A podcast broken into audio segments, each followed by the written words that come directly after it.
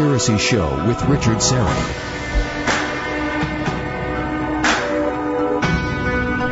Thanks for inviting me into your home, long haul truck, RV camper, taxi, your parents' basement, your loft, that greasy spoon just off the interstate, and your cabin in the woods. And a big howdy to all of those listening in on one of our affiliate stations across North America. The podcast, of course, of TalkZone.com.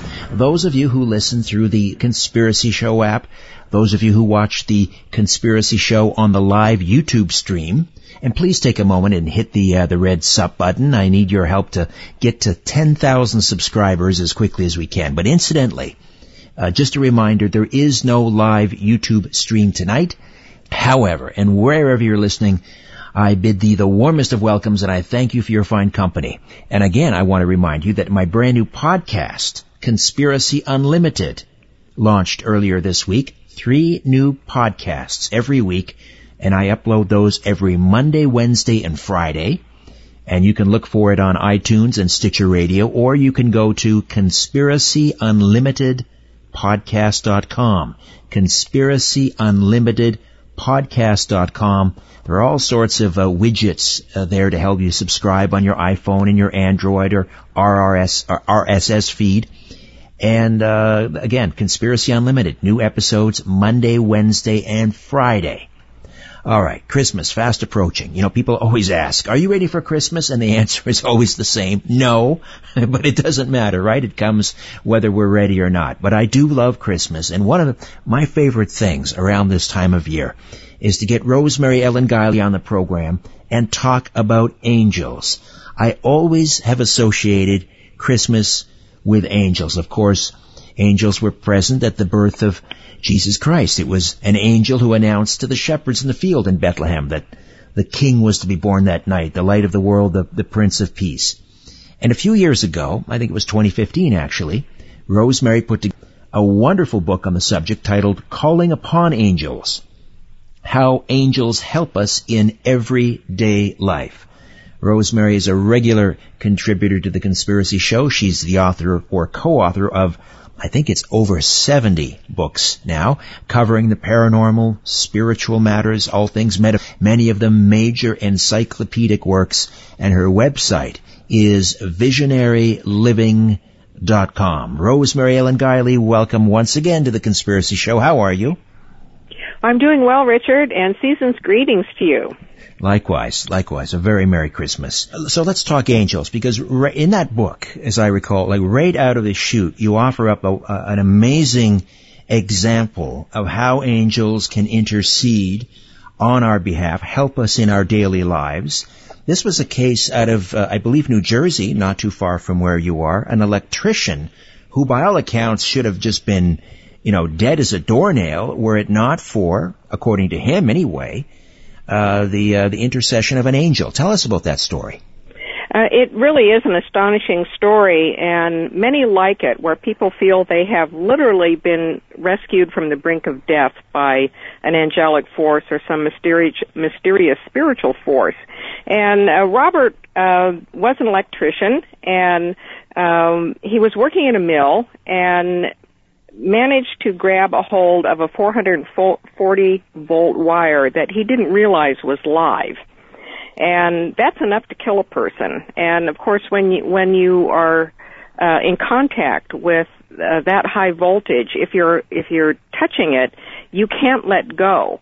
Um, and the electricity literally fries you on the inside. Uh, and he had this thought crossing through his head um, that he didn't want to die uh, as you know he's feeling this force, and suddenly it seemed that somebody or something from behind ripped him away from the wire. Now, uh, in a case like this, anyone who would touch him would then be affected by the electricity as well. So that's what make the, makes these situations so dangerous. Right, right. How do you get someone in the crucial seconds? How do you get someone off the wire? And so he feels a pair of hands grab him around the waist and pull him off. So, of course, at first, he thinks that miraculously one of his co-workers did it, but nobody touched him. And, uh, so it, his conclusion was that he had been saved by an angel. It literally felt like a pair of hands that had uh, rescued him from a uh, a fatal experience. I think his coworkers and, offered up a, a, a, more prosaic explanation. They thought maybe he his brand new shoes. I guess he had uh, shoes with rubber soles on them or something. Uh, that perhaps they had uh, prevented him from being electrocuted because they insulated him. That's right, and of course um, there's always an, a search for a natural explanation. Um, you know, people are kind of dumbfounded by these events, and the first thing they think of is, well, you know, how do we explain this? And uh, still, um, rubber-soled shoes didn't quite explain it. Now, he was treated for third-degree burns. He even lost um, uh, one of his little fingers uh, for gangrene, and uh, he developed psoriasis. Uh, and interestingly, uh, where the psoriasis patches appeared uh, around his waist, it was like the imprints of hands. Wow. And that for him, that reinforced uh, that he had had some sort of divine intervention. Uh, so uh, I, I've collected so many stories like this over the years, Richard, where people have uh, they've been in near car accidents, they've felt steering wheels uh, yanked out of their hands like uh, invisible hands come down and start steering for them to to save them from a terrible accident. Uh, people have been saved from drowning, from falling, um, and they literally feel a physical force, like something physical has picked them up uh, or pulled them off uh, at uh, at the last possible second. And we attribute these interventions to angels.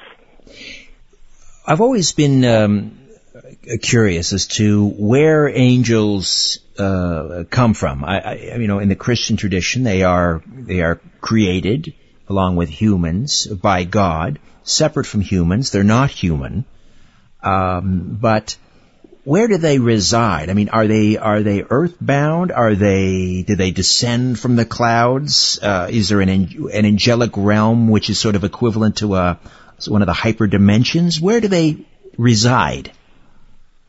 Well, of course, in ancient times, they literally were up in the sky because that's where heaven was, and so um, there would be, um, you know, images of angels coming down from the sky and that sort of thing. Uh, in modern terms, we can describe them as being um, residents of uh, other dimensional, uh, other dimensional realms, non-physical realms. Uh, one explanation would be the astral plane. Um, angels have no body, but they can appear as though they have bodies. And they exist in these uh, realms very close to Earth. Well, that sort of fits in with uh, one of the models of quantum physics that holds that there are parallel worlds um, stacked up on top of each other um, next to Earth, and uh, maybe even up to 11 of them, and uh, that these parallel worlds would have uh, versions of ourself in it, maybe other beings. There might be doorways between these realms. So uh, the abode of angels certainly has um, altered in time as our understanding of, of the cosmos has changed. But they are otherworldly, and yet they have access to Earth. Rosemary Ellen Guiley, my guest here on the Conspiracy Show, uh, the author of uh, oh, just too many books to list: Ouija Gone Wild, uh, The Art of Black Mirror uh, Scrying, The Djinn Connection, Haunted by Things You Love. Um, the, the, the, most recent one, which combined traveling and the paranormal, The Road to Strange. Uh, right now, of course, we are talking angels, calling upon uh, angels. I I learned something from your book that I didn't realize. I learned a lot of things from your, your your books, but one thing I was totally unaware of was that the idea of angels, even within the church, sort of fell out of favor. It was almost, as you point out, they were embarrassed to talk about angels. When did that happen, and then when did it change? Well, angels have risen and fallen in, in cycles over history um, as as the church has considered them important or not. And um, probably the first big um, um, demotion of angels happened in the Reformation, uh, where the Protestants split off from the Catholics, and uh, in that split, um, the emphasis of, on angels was uh, diminished in favor of uh, a tougher line, a harder line that um, brought more of the, you know, the demonic and the satanic influence in. That uh, these were the horrors that would await you if you sinned, um, and um, during uh, Victorian times, uh, angels enjoyed a bit of a renaissance, uh, but it was in connection with death. There was so much death and mourning on a daily basis in Victorian times, and angels were guardians of the soul. They were um, the shepherds who took us to the afterlife, and so angels were uh, quite popular in that regard as a funerary um, monuments, uh, decorating, um, uh, you know, death notices and and things like that. Uh, angels were considered to be very stern uh, in Victorian times, and um, were not um, cheerful, pleasant beings. Uh, that you know they might come to warn you about your wicked ways rather than um, be um, uh, more cheerful and, and happy and uh, helpful as as we consider them today. Well, on into the 20th century. Um, in modern times, angels had another falling out in popularity, and uh, I, th- I think it was just the, you know, our switch into a more uh, scientific, uh, technology-driven world. Uh, things like angels became more fantastic uh, something that was associated with um, oh the old days back in the Bible. Um, they don't really exist. They're just sort of devices to help explain stories. And um, in the um, uh, around the mid 20th century, um, there were theologians uh, who were even uh, reluctant to talk a lot about angels, and people didn't come forward with their experiences because uh, they were afraid of ridicule, much like uh, UFO contactees are afraid of ridicule today. Now, this is interesting because, um, on, on the other hand, in the mid 20th century, we we have a a pope. In fact, we have two popes, one in the early 20th century and one in mid 20th century, who advocated um, believing in angels and cultivating a relationship with your guardian angel uh, and those were uh, Pope Pius XI and XII. Uh, and uh, uh, yet, in the popular media, uh, angels were considered devices. They were fantasy devices. But that changed around the 1990s, and I think this was kind of an outflow of what started in the 60s with an interest in spiritual things and meditation, metaphysics, um, probing the meaning of life, um, led to in the 90s uh, a, a, renaissance of angel literature, angel experiences, um, and um, you know more people coming forward about their stories and uh, believing in angels. I think we need to believe in angels, Richard, because they are uh, from the beginning. Uh, they are and were intended to be intercessors uh, to the divine uh, to be able to help humanity.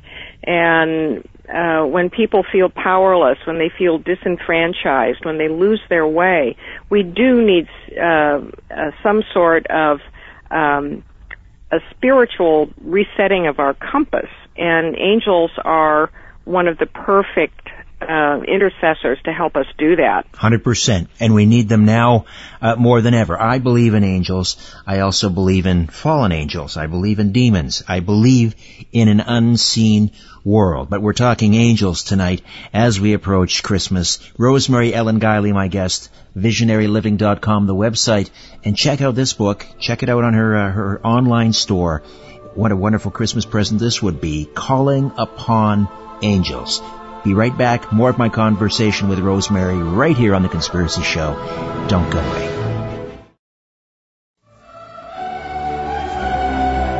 Keeping an eye on the New World Order. This is The Conspiracy Show with Richard Syrett. We are back with Rosemary Ellen Guiley, visionaryliving.com, the website. And tonight we're talking angels, calling upon angels. Uh, share with us another story of uh, an angel interceding in in uh, someone's life, Rosemary. Well, one of the stories that struck me the most that I put in Calling Upon Angels, it was another rescue story. And uh, it was about um, a woman who was in the hospital with a respiratory uh, condition, and she would have these uh, kind of seizures or episodes where she couldn't get her breath, and uh, to the point where where uh, she was in danger of passing out, and so she would have to, uh, you know, summon help. And uh, so she has one of these attacks, and um, a nurse comes in, kind of storms in, all businesslike, and uh, tells her how to get her breath back by uh, clamping her hand over her um, her nose or her mouth, and um, giving her instructions on how to regain her breathing. And she's very stern about and barks these commands out. And then, as as soon as the patient has recovered, the nurse uh, kind of storms back out. And uh, the woman was very grateful for her help because uh, she thought, "Wow, this is such. Why didn't someone tell me this technique before? I, I wouldn't be struggling so much." So she wants to find out who this nurse is to thank her, and nobody knows who the nurse is. Um, there's no nurse by that description. Um, no nurse uh, on the floor that that um, matched uh, the description that the woman gave. And so she came to the conclusion that she had been helped by an angel as well. And in angel literature, this is a phenomenon. Uh, it has a name, and it's called the mysterious stranger. And uh, the circumstances are that somebody finds themselves in an emergency situation of any kind, uh, and suddenly a person, male or female, appears on the scene very quickly knows just what to do to rectify uh, the situation, doesn't say a whole lot, just what is needed, disappears abruptly, and then no one can ever find them again uh, if they if they try and, and trace them down. So um, another dramatic, and if, if we have time for another story, yes, um, another another one like that. 2013, there there was a young woman um, I think she was about 19 years old. She was in a very bad car accident, and she was pinned. She was injured and pinned in her car. This happened in Missouri, and uh, the uh, the police blocked off the highway two miles away from the accident, and rescue workers were trying to extricate her from the wreckage, and her vital signs were failing. Uh, so it was getting rather dire, and she actually was afraid that she was going to die as well. And she asked some uh, if there was someone who could uh, pray with her. And um, a voice in the crowd says, "I will." And suddenly, out of nowhere, there's this priest, and he's an older man. He has silver hair, and um, no one had noticed him before.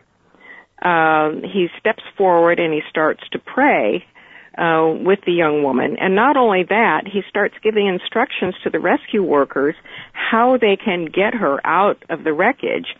And while he's doing that, equipment arrives. Um, I think it's a device called the Jaws of Death or something like that. Jaws where of Life, it, right. The Jaws, Jaws of, Life. Life. Thank you. Yes, that uh, you know, the, it it gets people out of of crush uh, wreckage situations, and so she was uh, rescued and nobody had seen this priest. Many photographs taken of the scene, no priest whatsoever in any of these photographs. So uh, speculation, uh, it goes viral all over the world. You know, an angel saved this woman. Well, uh, about a, a week or two later, a real priest came forward and said that uh, he was responsible for it.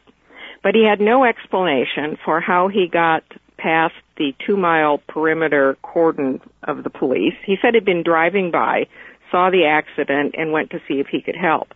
Well, the road was blocked off two miles away. And no one saw him parking his car, walking across the field. No police officer stopped him. Uh, no photograph shows him. So, personally, I think the church, for whatever reason, wanted a natural explanation for this, and it puzzles me why. I think she was rescued by an angel I agree who manifested in the form of a priest. Fabulous, fabulous story, Rosemary. Uh, the the hierarchy of angels. Um, I you'll have to help me out with this because I re, I remember, of course, the the seraphim and the cherubim and the and the uh, then the archangels. Uh, but then there's there's something I don't know, like nine different orders. Help me fill in the blanks. Uh, we do we start with the archangels at the top? They're at the very top, are they not? Well, uh, no, actually, they're the second from the lowest. Oh, so shows you how much I know. All right. So who's who's at well, the top? The seraphim.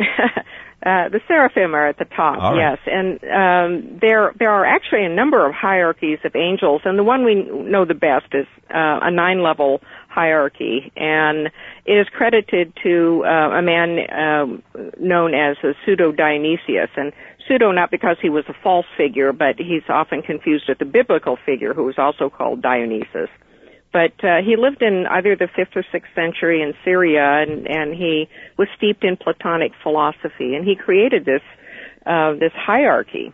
And the idea is that uh, the heavens mirror the earth, and the earth mirrors the heavens. So as things are organized on one level, they they are uh, on the other.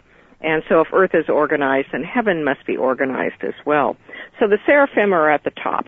And um, their their name actually means uh, uh, carriers of warmth, uh, fire makers. Uh, sometimes they're even called fiery serpents because of of the nature of their energy.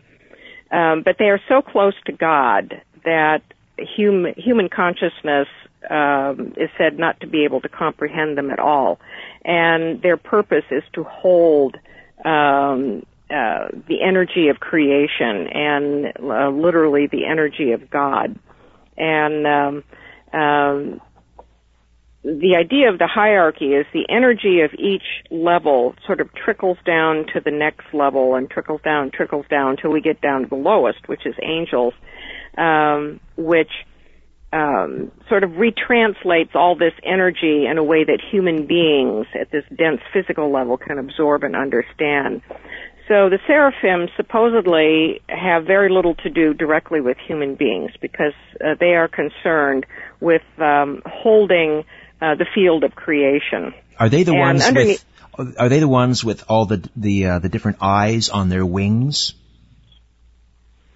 Um, both the cherubim and the seraphim are described that way. Ah, okay. And um, one one of the things that I found when I was researching angels, um, and it got kind of maddening because there was such an overlap in descriptions. There would be overlaps in um, the descriptions of the angels themselves. Um, angels uh, would have uh, different names but the same duties. And uh, when you get into the ranks of, of fallen angels, there would be angels who uh, seemed to be both, like they were two-sided, you know. Um, and uh, it, it gets to be a lot to sort through. But yes, the seraphim, um, the many eyes uh, represent sort of the all-seeing eyes of God. They see in all directions and they see everything in creation. Um, the cherubim underneath them um, are keepers of knowledge, and uh, these are the beings who uh, are are said to have guarded the gates of Eden with flaming swords uh, to keep um, outsiders out. And when Adam and Eve fell from grace, uh, it was uh, a cherub that drove them out of Eden. And um, so, on a human level, uh, the cherubim represent um, knowledge of God and also the power to know and see God. So uh, when we do a lot of spiritual searching, we might be coming into contact with some trickle down cherubim uh, energy. Trickle down cherubim, I love it. Sounds a little bit like trickle down economics. Well, uh, actually, there have been cases on record of individuals who feel that they have been in contact with cherubim. Um, I think uh, Teresa um, uh, Teresa of Avila uh, had some angelic experiences, and she described one of them as uh, a cherub, and um, he had a bow and arrow and uh, sent the arrow into her heart, which um, instigated a mystical experience uh, where she was swept up into the fiery rapture of God. Uh, but she described it as a cherub, a, a cherub angel. Hmm. What's after So- the after the uh, cherubim? Uh, the we have then the thrones, and the thrones are literally the chariots of God. They're they're like the vehicle God rides around in, so to speak. Ah, all right. Uh, you know, God gets around the heavens. You know, He rides on the thrones, and um, so uh, they also have many eyes, and uh, they're often described as wheels. Um, Ezekiel's vision of of the um, uh, four mysterious creatures in a chariot with omnidirectional wheels um, is uh, often interpreted as throne energy. Interesting. Um, so, and i that- is it possible then the the modern day UFO phenomenon, those that aren't you know highly sophisticated U.S. aircraft, they could be thrones? the thrones have been compared to UFOs because of, of the circular shape and the wheels and the um, the fact that they access the, the cosmic realms.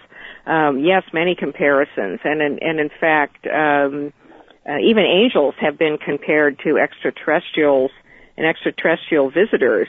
We have modern experiences today where people um, encounter beings, and uh, if they don't have any orientation to ufology whatsoever, but they know about angels and maybe even have some spiritual beliefs or religious beliefs in them, uh, they might interpret uh, these visitors as angels rather than ETs. And that was the case with Betty uh, Lucas, um, who um, then remarried and became Betty Luca uh, Andreasson. Hmm, yes. Um, when she had her first encounters, uh, she thought they were angels it depends upon how the beings present themselves. You know, if they seem to be otherworldly and glowing and um, they walk through walls.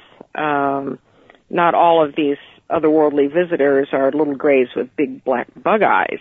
um, so there's um, there's quite a bit of blurring and overlap there, um, and um, um, we may uh, actually uh, be um, incorporating the biblical angel into our modern ufology Interesting. mythology as well. Interesting. I mean, my when I think of of, of angels based on the on the in the Bible, uh, you know, I'm thinking of these tall, incredibly beautiful um, um, uh, creatures, and and we hear again in the abduction phenomenon, we hear people talk about the tall whites. We hear people talk about the Nordics.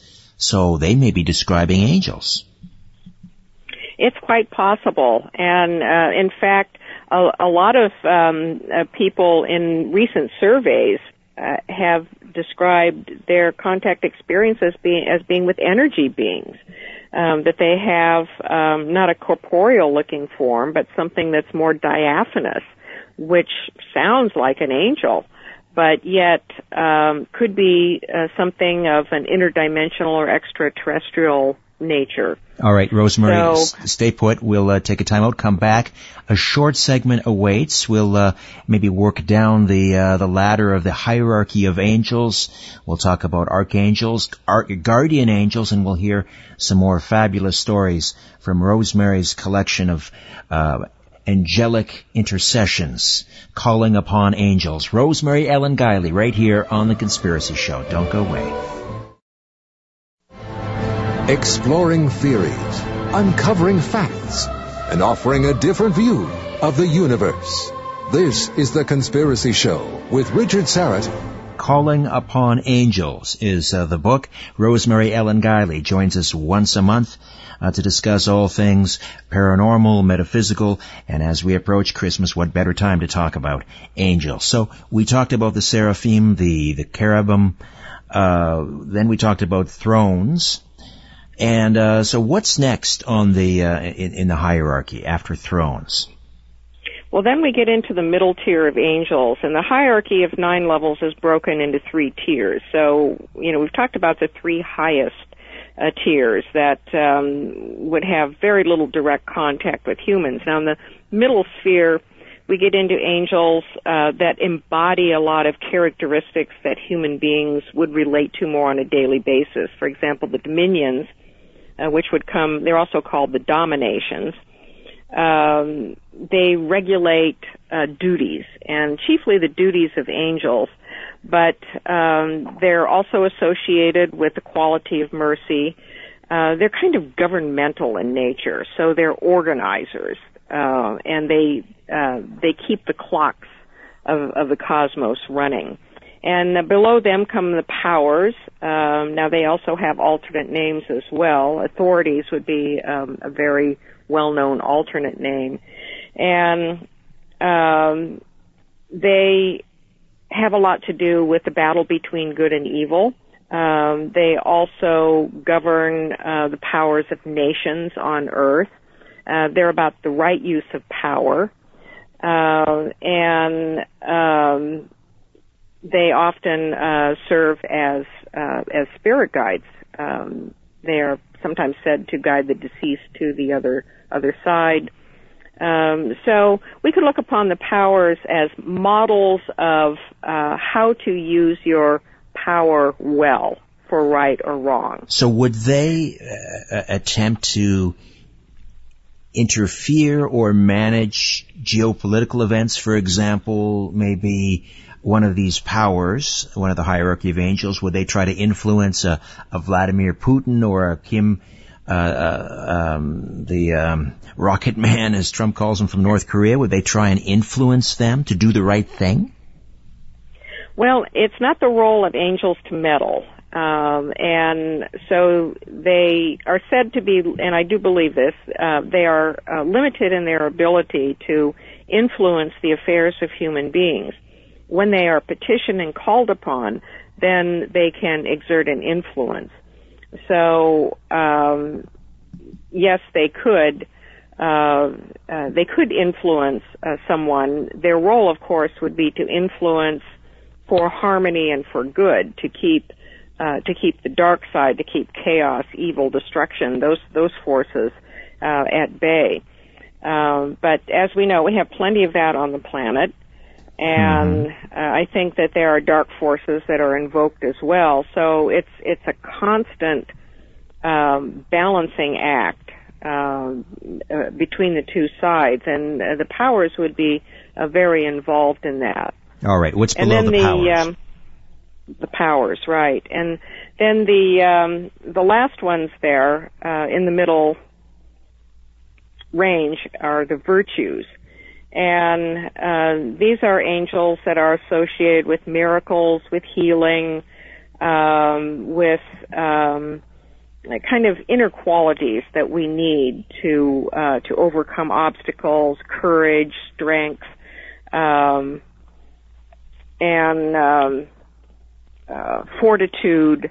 Um, we can appeal to the virtues to help us bring out all of those qualities. So the middle level um, is more accessible to us.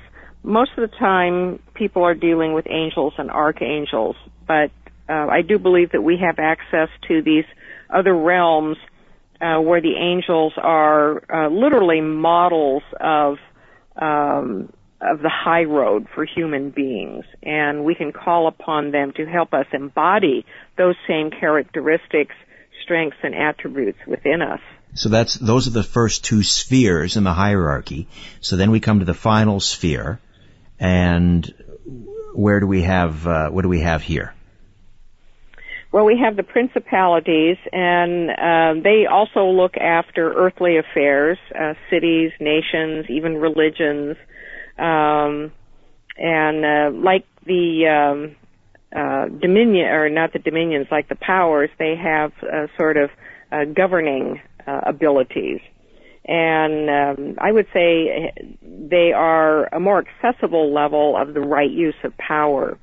Now, the lower two um, levels. And we think of angels as exalted beings, mighty exalted beings, and we're actually dealing with the lower two levels most of the time, That's the archangels and the angels. Why don't we uh, Why don't we take a quick time out? When we come back, we'll get to the archangels uh, because, as you say, those are the the ones that we have the most dealings with. Rosemary Ellen Guiley, the author of Calling Upon Angels, right here on the Conspiracy Show. Don't go away.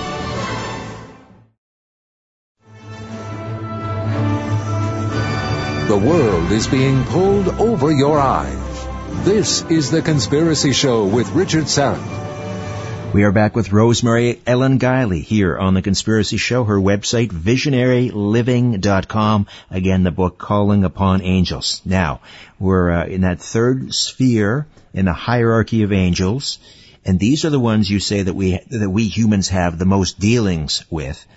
And uh, so, wh- where have we arrived at the archangels yet, or is there still one above?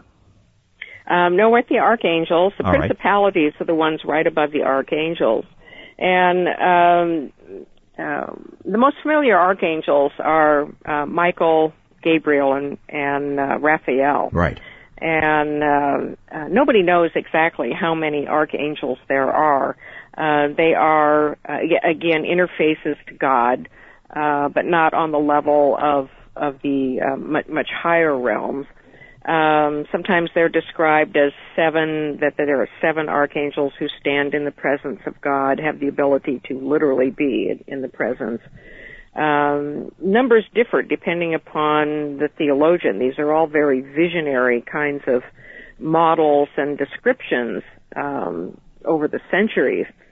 The ones that we know the best uh, come from uh, the from the Bible uh, and also from books outside the Bible. But the Bible actually only names uh, two, and that's Michael and Gabriel. And uh, Raphael is named in the Catholic canon in the Book of Tobit, which is not in the Protestant Bible. Um, and uh, so all the other names of angels and archangels come from books outside the Bible. And the archangels, um, again, embody sort of higher level qualities. For example, um, Michael is about the fight against good and evil, but he's a street fighter. Um, and, you He's know, he's got the sword, he's got the sword and the shield. Um, he's, he's the force you call on when you're really in the thick of it, you know, uh, dealing with any kind of adversity, any kind of problem. And, um, he also in, in lore weigh, weighs the souls of the dead. Uh, and, um, is a valiant, um, kind of epitome uh, of, of the fighter against evil. When you Uh, say he is- weighs the souls of the dead, does that mean, I mean, how, what does that mean in terms of judgment? It sounds like we're all going to line up and get our meeting, a one, some FaceTime with Michael then. Yeah, well, personally, I don't think there is any, you know, weighing of the souls myself, but he's often presented that way in lore and also in art. In fact, in art, he's often shown holding a scale, and with the the sinners uh, weighing down the scale and the good souls uh, weighing up. So it's part of the the uh, sorting the wheat from the sha- uh, chaff uh, in the afterlife. Uh, you know, part of the final judgment. Uh, he is uh, one of the most important angels said to escort uh, souls to the afterlife. He is often associated with the angel of death. Um, and Gabriel uh, is the angel who comes to Mary to announce uh, the birth of Jesus. Right. And so Gabriel represents purity, uh, awakenings, um, beginnings, uh, the herald of something new uh, coming in. Uh, Raphael is associated with healing, and in the book of Tobit, um, he teaches a young man by the name of Tobias how to um, exorcise demons uh, by using the smoke gall of fish, and uh, also uh, which is a healing process because uh, Tobias does that to uh, heal an affliction of a young woman whose um, husbands are murdered on their wedding Hmm. night by this demon. Oh dear. Um, and so Raphael is associated with healing, and he's often shown with a fish. Um, so there are other archangels as well, but but they um, again we look to archangels to see a bigger picture um, concerning ourselves and our relationship to God. Uh, the angels are our personal level. That's where we find the guardian angels, angels who come and help us with tasks or to get through uh, rough patches in life. I think um, angels come and go in our lives as we go through changes and challenges. Um, I do believe in guardian angels that we have um, at least one, maybe more, um, of these uh, spiritual beings who are with us from birth to death and maybe even from lifetime to lifetime. Guardian angels are uh, fascinating to me. It's not something I learned about in church. I don't know if guardian angels are are uh, even part of Christian doctrine. Are they?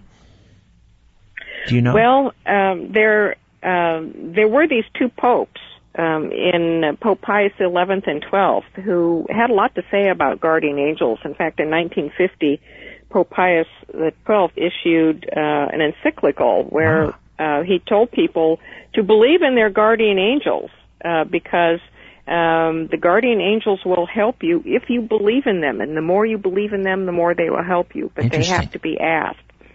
Uh, and um, then we have another Catholic order, the um, uh, Angelorum Sanctorum, uh, which fosters belief in angels uh, and encourages people to to form relationships with them. But um, uh, you know, it just may vary a lot today. Uh, I mean, just look at the dark side. We have um, um, many priests, for example, who don't deal with the dark side, uh, don't don't even want to get involved in it, and and others that will. And that seems to be the case with with angels. The emphasis on angels today. A lot of people um, think that guardian angels are are relatives that have passed on, but th- that can't be right. I mean, it, uh, angels are an entirely different creation, right? Though our guardian angels are not dead relatives, right? Well, technically no, but I think that uh, our ancestral dead can become like angels. And I get stories like this all the time where people lose uh, a loved one, um, usually, you know, a parent. It's usually a parent, an aunt, uncle, a grandparent. And they feel that that person remains close to them in a guiding sort of way. So it, it's like they take on a mantle like a guardian angel, but they don't become angels themselves. I really do believe that angels are entirely separate from human beings, uh, and um, that we do not become angels once we pass to the other side. You've had some angelic experiences in your own life. Tell me about one. Well, I had some remarkable ones in the uh, 1980s, I was, uh, and uh, the presence is still with me in in different ways. But uh, I was doing a lot of intense spiritual study. Um, I was meditating, taking classes and courses, reading, writing. And I think that when you focus your intention so intently that way, uh, you're bound to have some sort of breakthrough of experience and uh, I started having these lucid dream encounters with a being that was an angel to me. I called her Silver Lady because uh, she appeared in flowing, uh, what appeared to be like flowing silvery uh, garments, and um, she was a benevolent figure and a teacher. And I received a lot of instruction from her. I was taken places, otherworldly places. Uh, telepathic communication, and it all fit in with the study that I was doing. Uh, and um, she had no face. Um, I only saw her face once, and it was just a swirl of kind of iridescent color, a very kind of opalescent color, a little bit lighter than mother of pearl. Hmm.